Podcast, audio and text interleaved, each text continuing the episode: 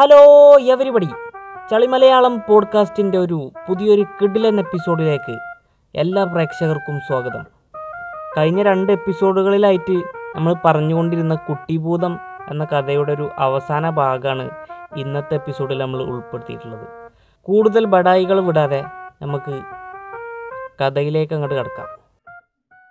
കൊട്ടാരത്തിലെ ഭടന്മാരും രാജാവ് ഹുസൈനും എല്ലാവരും കൂടെ കൂടിയിട്ട് സോൾജിയർ ഡേവിഡിനെ ജയിലിൽ അടച്ചിട്ട് സോൾജിയർ ഡേവിഡ് ഓരോ കാര്യങ്ങളൊക്കെ ഇങ്ങനെ ആലോചിച്ച് അദ്ദേഹത്തിന്റെ ഓർമ്മകളിലേക്കൊക്കെ പോയ ആ ഒരു കാര്യങ്ങളൊക്കെ നമ്മൾ കഴിഞ്ഞ എപ്പിസോഡിൽ പറഞ്ഞു. അദ്ദേഹം അദ്ദേഹത്തിന്റെ ഓർമ്മകളിൽ പണ്ട് കൊട്ടാരത്തിൽ സെക്യൂരിറ്റി ആയിരുന്ന ആ കാലഘട്ടത്തിൽ രാജാവ് ഒരു പ്രതിഫലവും കൊടുക്കാതെ സോൾജിയർ ഡേവിഡിനെ പറഞ്ഞു വിടുന്നതും അദ്ദേഹം ഉൾക്കാട്ടിലൂടെ ഒരുപാട് ദൂരം സഞ്ചരിച്ചപ്പോൾ ക്രിസ്റ്റഫർ ജെറോം എന്ന് പറഞ്ഞിട്ടുള്ള ഈ ഒരു മന്ത്രവാദിയുടെ വീട് കാണുന്നതും ആ വീട്ടിലേക്ക് കയറുന്നതൊക്കെ ഇങ്ങനെ ആലോചിക്കാണ്. ഒരു ദിവസം താമസിക്കാനുള്ള ഒരു അനുവാദമൊക്കെ ചോദിക്കുന്നുണ്ട്. പക്ഷെ ആ വീട്ടിലുള്ള സീജെ ഇദ്ദേഹം ഒരു മന്ത്രവാദിയാണെന്നുള്ളൊരു വിവരമൊന്നും ഈ സോൾജിയർ ഡേവിഡിന്റെ അടുത്തില്ല. അദ്ദേഹം അനുവാദം കൊടുക്കുന്നുണ്ട്. പക്ഷേ പിറ്റേ ദിവസം അദ്ദേഹത്തിന്റെ തോട്ടത്തിലൊരു കുഴി കുഴിക്കണം എന്നൊക്കെ പറയാണ്. അത് കഴിഞ്ഞ് പിറ്റേ ദിവസം ഇതേപോലെ തന്നെ സോൾജിയർ ഡേവിഡ് ഈ പണിയൊക്കെ എടുത്ത് ക്ഷീണിച്ച് ഒരു ദിവസം കൂടെ അവിടെ തങ്ങാൻ വേണ്ടിയിട്ട് അനുവാദം ചോദിക്കണ നേരത്ത് അദ്ദേഹത്തിന്റെ തോട്ടത്തിലെ ഏതോ ഒരു മരം വെട്ടി തൂഫാനിയാക്കി ചെറിയ കഷ്ണാക്കാൻ വേണ്ടിയിട്ടുള്ളൊരു പണിയും കൊടുക്കുന്നുണ്ട്. അപ്പോൾ ആ പണിയും ചെയ്തിട്ട് ചെയ്തിട്ടും ചെയ്തിട്ടും തീരാത്തൊരവസ്ഥ വന്ന് അങ്ങനെ ആ ദിവസവും കഴിഞ്ഞ് അങ്ങനെ പിറ്റേ ദിവസവും അങ്ങനെ ഒരുപാട് ദിവസങ്ങൾ ഈ സോൾജിയർ ഡേവിഡ് ആ ഒരു കാട്ടിലെ ഈ ക്രിസ്റ്റഫർ ജെറോം എന്ന ഈ ഒരു മന്ത്രവാദിയുടെ വീട്ടിൽ ഒരുപാട് ദിവസം കഴിയുണ്ട് അങ്ങനെ കുറച്ച് വർഷങ്ങളൊക്കെ ഈ സോൾജിയർ ഡേവിഡ് അവിടുത്തെ ഒരു ജോലിക്കാരനൊക്കെ ആയിട്ട് അങ്ങനെ കഴിഞ്ഞു പോവുകയാണ് അങ്ങനെ കുറച്ച് വർഷങ്ങൾക്ക് ശേഷം ഈ സോൾജിയർ ഡേവിഡിന് അവിടെ നിന്ന് പോരാൻ വേണ്ടിയിട്ട് തോന്നുകയാണ് ഒരുപാട് വർഷങ്ങളായില്ലേ ഇപ്പോൾ ഈ ഒരു സി ജെക്ക് വേണ്ടിയിട്ട് വർക്ക് ചെയ്യണത്. പിന്നെ അത്യാവശ്യം പ്രായമൊക്കെ ആയി. ഇനി ഏതെങ്കിലുമൊക്കെ ഒരു ആശ്രമത്തിലോ ഒക്കെ ഒരു സന്യാസ ജീവിതമൊക്കെ നയിക്കുക എന്നുള്ള രീതിയിൽ സോൾജിയർ ഡേവിഡ് അവിടുന്ന് പോരാൻ വേണ്ടിയിട്ടുള്ള ഒരു തീരുമാനം എടുക്കുകയാണ് ഈ ഒരു തീരുമാനം സോൾജിയർ ഡേവിഡ് ആ വീട്ടുടമസ്ഥനായിട്ടുള്ള മന്ത്രവാദി ക്രിസ് ജെറോമിനെ അറിയിക്കുകയാണ് ക്രിസ് ജെറോം ഇദ്ദേഹത്തിന് ഇത്രയും കാലം അദ്ദേഹത്തിന്റെ വീട്ടിൽ വേലക്കാരനായിട്ട് ജോലി ചെയ്തതിന്റെ പ്രതിഫലം കൊടുക്കാൻ വേണ്ടിയിട്ടുള്ള തീരുമാനങ്ങളൊക്കെ എടുക്കുകയാണ് അത് അദ്ദേഹത്തോട് പറയാണ്. ആ ദിവസം രാത്രിയോടുകൂടി അദ്ദേഹത്തിനുള്ള പ്രതിഫലം കൈപ്പറ്റിക്കൊണ്ട് അദ്ദേഹത്തിന് പോവാം എന്ന് ഈ സി ജെ പറയാണ്. പക്ഷേ ക്രിസ് ജെറോമിന് ഒരു ചെറിയൊരു സഹായം കൂടെ ചെയ്യണമെന്ന് ഈ ഡേവിഡിനോട് പറയാണ്. അതും കൂടെ ചെയ്തു കഴിഞ്ഞിട്ട് ഈ പ്രതിഫലം പറ്റിയിട്ട് ഈ ഡേവിഡ് പോയിക്കോളൂ എന്ന് ഈ സി ജെ പറയാണ്. അങ്ങനെ എന്താണ് ആ സഹായം എന്ന് ചോദിച്ചപ്പോൾ നമ്മുടെ ക്രിസ്റ്റഫർ ജെറോമ് പറയാണ് എന്റെ പറമ്പിൽ കുറച്ച് ആഴം കൂടിയ ഒരു കിണറുണ്ട്. ആ കിണറ്റിലേക്ക് പച്ച തീ കത്തുന്ന എന്റെ ഒരു വിളക്ക് ചാടിയിട്ടുണ്ട്. ഈ വിളക്ക് എടുക്കാൻ വേണ്ടിയിട്ട് സോൾജിയർ ഡേവിഡ് എന്നെ സഹായിക്കണം എന്ന് സീജ പറയാണ്. ആ വിളക്ക് വെള്ളത്തിലോട്ട് മുങ്ങിയിട്ടില്ല. കിണറിന്റെ ഒരു ഭാഗത്ത് തങ്ങി നിൽക്കുന്നുണ്ട്. അപ്പോൾ ഒരു കയറിട്ടിട്ട് ഒന്ന് ഇറങ്ങിയിട്ട് എന്നെ ഒന്ന് സഹായിക്കണം എന്ന് പറയാണ്. എന്തായാലും ആ ഒരു പണിയും കൂടെ കഴിഞ്ഞാൽ അവിടെ നിന്ന് രക്ഷപ്പെടാലോ എന്നുള്ള രീതിയിൽ ഈ സോൾജിയർ ഡേവിഡും സി ജെയും കൂടെ ഈ സി ജെയുടെ പറമ്പിലേക്ക് പോവാണ്. ഈ കിണറിന്റെ അടുത്തോട്ട് പോവാണ്. കിണറിന്റെ അടുത്തുള്ള ഒരു മരത്തുമ്മേ ഈ നീളമുള്ള കയറ് കെട്ടിയിട്ട് ഈ കിണറ്റിലോട്ട് ഇടുകയാണ് ഈ കിണറിന് വ്യാസം വളരെ കുറവാണ്. പക്ഷേ ഭയങ്കര ആഴം ഉള്ളൊരു കിണറാണിത്. ഈ കയറിൽ പിടിച്ചിട്ട് പതുക്കെ ഈ കിണറ്റിലേക്ക് നമ്മുടെ സോൾജിയർ ഡേവിഡ് ഇറങ്ങുകയാണ് അങ്ങനെ ഈ സോൾജിയർ ഡേവിഡ് ഈ വൃദ്ധൻ പറഞ്ഞ ആ ഒരു വിളക്ക് ആ പച്ച തീ കത്തുന്ന ആ ഒരു വിളക്ക് കാണുകയാണ് അത് ചെറുതായിട്ട് ഇങ്ങനെ തിളങ്ങുന്നൊക്കെ ഉണ്ട്. കയറിളക്കിക്കൊണ്ട് സിഗ്നൽ കൊടുക്കണം മേലക്ക്. ഈ വിളക്ക് ഞാൻ കണ്ടിട്ടുണ്ട് എന്നുള്ള രീതിയിൽ. അങ്ങനെ ഈ സീജെ ആ കയറ് മെല്ലെ മുകളിലോട്ട് വലിക്കുകയാണ് ഈ മന്ത്രവാദിയായിട്ടുള്ള സീജെ അദ്ദേഹത്തിന്റെ കൈ നീട്ടിക്കൊണ്ട് ഈ വിളക്ക് അദ്ദേഹത്തിന്റെ കയ്യിൽ നിന്ന് വാങ്ങുകയാണ്. അപ്പോൾ ഈ സോൾജർ ഡേവിഡിന് തോന്നുകയാണ് അദ്ദേഹത്തിന് വിളക്ക് മാത്രം മതി. വിളക്ക് വാങ്ങിയതിന്റെ ശേഷം ഈ കിണറ്റിലേക്ക് എന്നെ തള്ളിവിടാനുള്ള ഒരു ശ്രമമാണോ അദ്ദേഹം നടത്തുന്നതെന്ന് ഈ സോൾജർ ഡേവിഡിന് തോന്നുകയാണ്. ഈ സി ജെയുടെ മനസ്സിലുള്ള പദ്ധതിയും അത് തന്നെയായിരുന്നു. അപ്പോൾ ഈ സോൾജർ ഡേവിഡ് പറയാണ് എന്റെ രണ്ട് കാലുകളും ഭൂമിയിൽ കുത്താതെ ഈ വിളക്ക് ഞാൻ നിങ്ങളെ ഏൽപ്പിക്കൂല എന്ന് പറയാണ്. അപ്പോൾ ഈ മന്ത്രവാദിക്ക് ദേഷ്യം വന്നിട്ട് ആ കയറ് അഴിച്ചു വിടാണ് അങ്ങനെ സോൾജർ ഡേവിഡും ഈ ഒരു മന്ത്രവിളക്കും കൂടെ കിണറ്റിന്റെ താഴോട്ട് പോവുകയാണ്. അങ്ങനെ ഒരു രണ്ട് സെക്കൻഡിന് ശേഷം സുഫും എന്ന് പറഞ്ഞിട്ടൊരു സൗണ്ട് കേൾക്കുകയാണ് അങ്ങനെ സോൾജിയർ ഡേവിഡും ആ വിളക്കും കൂടെ കിണറ്റിന്റെ താഴെ ഭാഗത്തേക്ക് വീഴാണ്.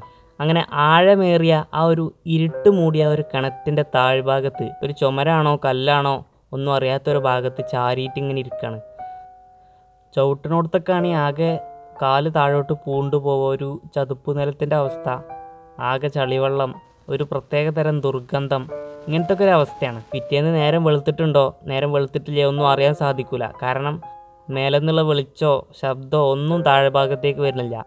ഒരു ഇരുട്ട് മൂടിയ അന്തരീക്ഷം. ആകെ ഒരു പ്രകാശം എന്ന് പറയുന്നത് ആ വിളക്കിന്റെ ചെറിയൊരു തിളക്കം. അത് മാത്രമേ ഉള്ളൂ. എന്റെ ജീവിതത്തിന്റെ ഒരു അവസാനമായി കരുത്. ചിലപ്പോൾ ഞാൻ മരിച്ചിട്ടുണ്ടാവും. ലോകത്തിൽ ചിലപ്പോൾ എല്ലാവരും മരിക്കുമ്പോൾ ഈ ഒരു അവസ്ഥയിലേക്ക് വരെ വന്നെത്തുക ഇനിയിപ്പോൾ മരിച്ചിട്ടില്ലെങ്കിലും കുറച്ച് ദിവസങ്ങൾക്ക് ശേഷം ഇവിടെ വെച്ച് ഞാൻ മരിക്കും. അങ്ങനത്തെ ചിന്തകളൊക്കെ ഈ സോൾജർ ഡേവിഡിന്റെ മനസ്സിലേക്ക് വരികയാണ്.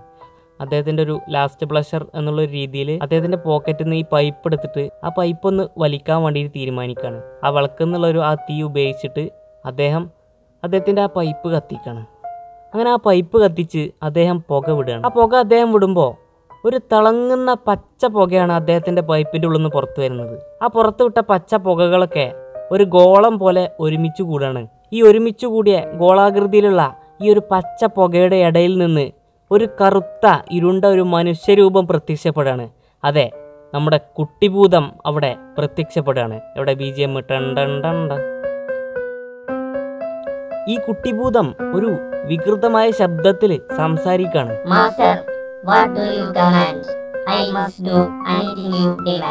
യജമാനൻ നിങ്ങൾ കൽപ്പിക്കൂ.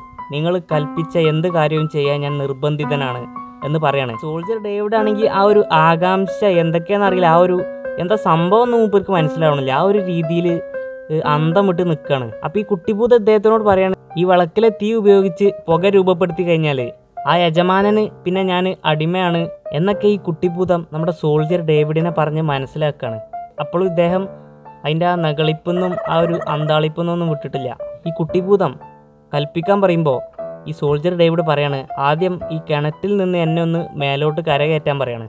അപ്പോൾ ഈ കുട്ടിഭൂതം ഒരു തിളങ്ങുന്ന പച്ച പുകയൊക്കെ രൂപപ്പെടുത്തിയിട്ട് ഈ സോൾജർ ഡേവിഡിനെ കിണറ്റിന്റെ മുകളിലോട്ട് കരകയറ്റാണ്. അത് കഴിഞ്ഞ് ഈ സോൾജർ ഡേവിഡ് അദ്ദേഹത്തെ പറ്റിച്ച് കിണറ്റിലേക്ക് തള്ളിയിട്ട ആ ഒരു വൃദ്ധനായിട്ടുള്ള ക്രിസ്റ്റഫർ ജെറോമിനെ കൊല്ലാൻ വേണ്ടിയിട്ട് ഈ കുട്ടിഭൂതത്തിനോട് കൽപ്പിക്കാണ്. ആ കുട്ടിഭൂതം ഈ മന്ത്രവാദി ക്രിസ്റ്റഫർ ജെറോമിനെ കൊല്ലാണ്. മാത്രമല്ല അദ്ദേഹത്തിന്റെ നിധിയും ബാക്കി സമ്പത്തും കാര്യങ്ങളൊക്കെ എടുത്ത് ചാക്കിലാക്കിക്കൊണ്ട് ഈ സോൾജർ ഡേവിഡ് ഈ വിളക്കിൽ നിന്നുള്ള തീ ഉപയോഗിച്ച് പുക ആക്കി കഴിഞ്ഞാൽ ഞാൻ പ്രത്യക്ഷപ്പെടും എന്ന് ഈ കുട്ടിഭൂതം സോൾജർ ഡേവിഡിനോട് പറയുന്നുണ്ട്. എന്നിട്ട് ഈ കുട്ടിഭൂതം അപ്രത്യക്ഷപ്പെട്ടു. അങ്ങനെ പട്ടണത്തിലോട്ട് പോവാണ് നമ്മുടെ സോൾജർ ഡേവിഡ്. പട്ടണത്തിലെ നല്ല സമ്പന്നമായിട്ടുള്ള ഒരു ഇന്നിൽ നല്ല വസ്ത്രവും ഭക്ഷണവും കാര്യങ്ങളൊക്കെ എല്ലാവിധ കാര്യങ്ങളും സെറ്റായിട്ടുള്ള ഒരു ഇന്നിൽ താമസിക്കാൻ വേണ്ടിയിട്ട് പോവാണ് ഈ സോൾജർ ഡേവിഡ്. അവിടെ പോകുമ്പോൾ അദ്ദേഹത്തിന് കുറച്ച് പ്ലാനുകളൊക്കെ ഉണ്ട്. ജോസഫ് എന്നുള്ള ഒരു വ്യാജ പേരിലാണ് ആ ഇന്നിൽ അദ്ദേഹം രജിസ്റ്റർ ചെയ്യുന്നത്. അങ്ങനെ ഈ ഒരു ഇന്നിൽ താമസമൊക്കെ സെറ്റായിട്ട് നിൽക്കണം നമ്മുടെ സോൾജർ ഡേവിഡ്. ഒരു ദിവസം എന്തോ ഒന്ന് രണ്ട് സാധനം വാങ്ങാൻ വേണ്ടിയിട്ട് ഇദ്ദേഹം ചന്തയിലോട്ട് ഒന്നും കൂടെ ഇറങ്ങുകയാണ്. പക്ഷേ ഇറങ്ങിയപ്പോൾ തന്നെ കൊട്ടാരത്തിൽ നിന്ന് ഈ ചന്തയിലേക്ക് സാധനം വാങ്ങാൻ വന്ന ആ ഒരു പണിക്കാരനെ ഇദ്ദേഹം കാണുകയാണ്.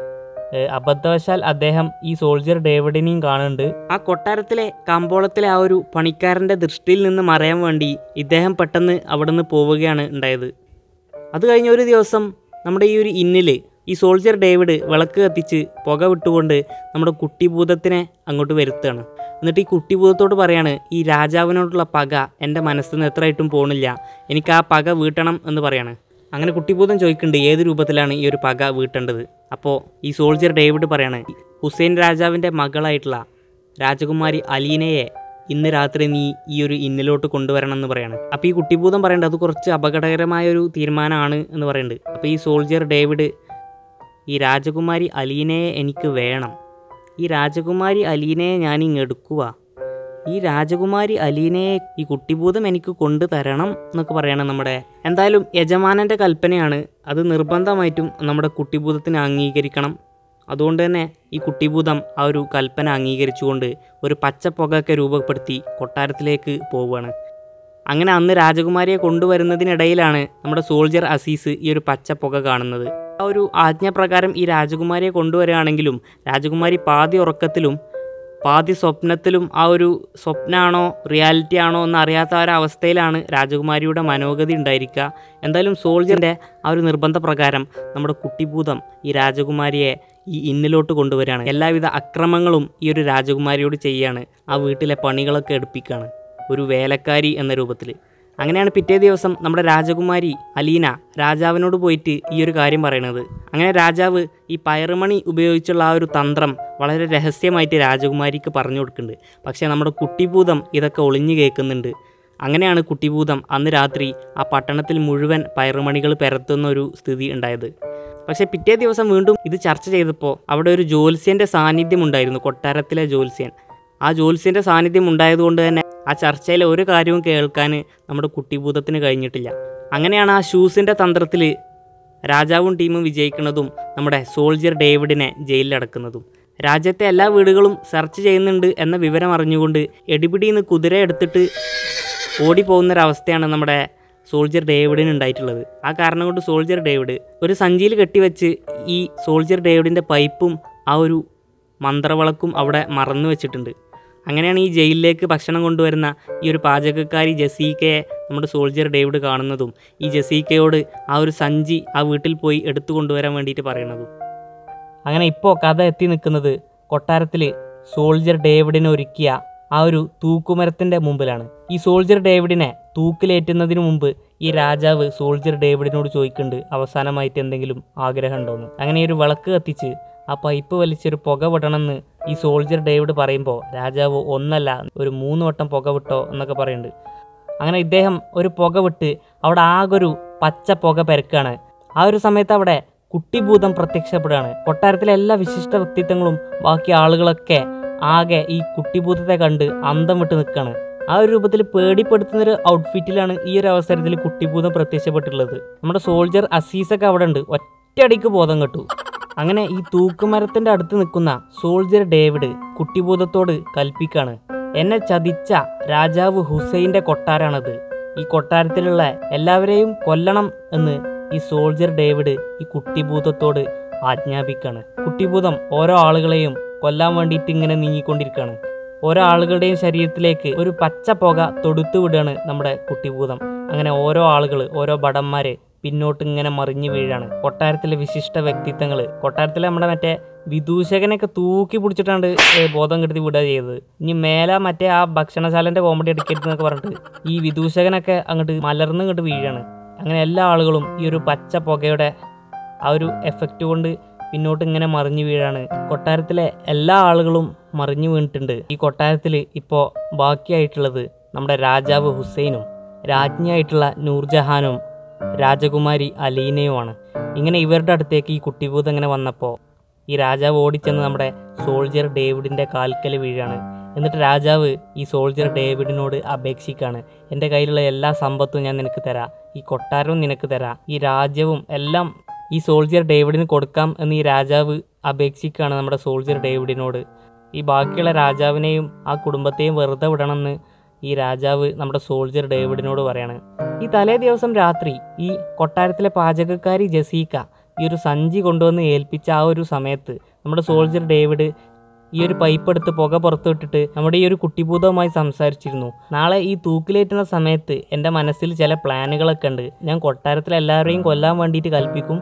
പക്ഷെ ആരെയും കൊല്ലരുത്. എല്ലാവരെയും ബോധരഹിതരായിട്ട് കടത്തണം എന്ന് വളരെ രഹസ്യപരമായിട്ട് ഈ സോൾജിയർ ഡേവിഡ് നമ്മുടെ കുട്ടിഭൂതത്തോട് പറഞ്ഞിരുന്നു. ഈ രാജാവിന്റെ ഈ ഒരു അപേക്ഷിക്കലും അദ്ദേഹത്തിന്റെ ഈ മാപ്പ് ചോദിക്കലൊക്കെ കണ്ടപ്പോൾ നമ്മുടെ സോൾജിയർ ഡേവിഡിന്റെ പകയൊക്കെ അങ്ങോട്ട് ഇല്ലാതാവാണ്. അങ്ങനെ നമ്മുടെ കുട്ടിഭൂതം ഈ ബോധരഹിതരായി കടത്തിയ എല്ലാ ആളുകൾക്കും തിരിച്ച് ബോധം കൊടുക്കുകയാണ് അങ്ങനെ കാര്യങ്ങളൊക്കെ സമാധാനപരമായിട്ട് മുന്നേറുകയാണ്. അത് കഴിഞ്ഞിട്ട് രാജാവ് പെട്ടെന്ന് ഓടിപ്പോയിട്ട് കൊട്ടാരത്തിന്റെ സിംഹാസനത്തിന്റെ അവിടെ നിന്ന് കിരീടം എടുത്ത് വരുന്നുണ്ട് ഈ സോൾജർ ഡേവിഡിന്റെ തലയിൽ വെക്കാൻ വേണ്ടിയിട്ട്. അപ്പോൾ സോൾജിയർ ഡേവിഡ് പറഞ്ഞു "ഏഹ്, ഈ വയസ്സായ ഞാൻ എങ്ങനെ ഈ ഒരു ഗുഡ്ലാൻഡ് എന്ന രാജ്യം ഈ ഒരു വലിയ രാജ്യം നോക്കാനാണ്. ഈ രാജ്യം നോക്കേണ്ട യഥാർത്ഥ ഉത്തരവാദിത്വം അതിന് യോഗ്യതയും ഒക്കെ ഉള്ള ആൾ ഈ ഹുസൈൻ രാജാവ് തന്നെയാണ് എന്ന് പറഞ്ഞിട്ട് ഈ ഒരു കിരീടം ഈ ഹുസൈൻ രാജാവിന്റെ തലയിലോട്ട് തന്നെ വെച്ചു കൊടുക്കുകയാണ് നമ്മുടെ സോൾജർ ഡേവിഡ്. അപ്പോൾ ഈ രാജാവ് നമ്മുടെ കൊട്ടാരത്തിലെ ഉപദേശികളുടെ കൂട്ടത്തിൽ നമ്മുടെ ഈ ഒരു സോൾജർ ഡേവിഡിനെ കൂടെ ഉൾപ്പെടുത്തുകയാണ്. അങ്ങനെ പിന്നീടുള്ള കാലം ഈ സോൾജർ ഡേവിഡ് ഈ കൊട്ടാരത്തിലെ ഉപദേശിയായിട്ട് അങ്ങനെ ജീവിച്ചു പോവാണ്. പിന്നീട് കാര്യങ്ങളൊക്കെ ഉഷാറായി. നമ്മുടെ കൊട്ടാരത്തിലെ വിദൂഷകന്റെ കോമഡികളും കാര്യങ്ങളൊക്കെ കേട്ട് പിന്നീടുള്ള കാലം സന്തോഷപരമായിട്ട് കാര്യങ്ങളൊക്കെ മുന്നോട്ട് പോയി. അങ്ങനെ ദ ലിറ്റിൽ ജീനി കുട്ടിഭൂതം എന്ന കഥ ഫിനിഷ്ഡ്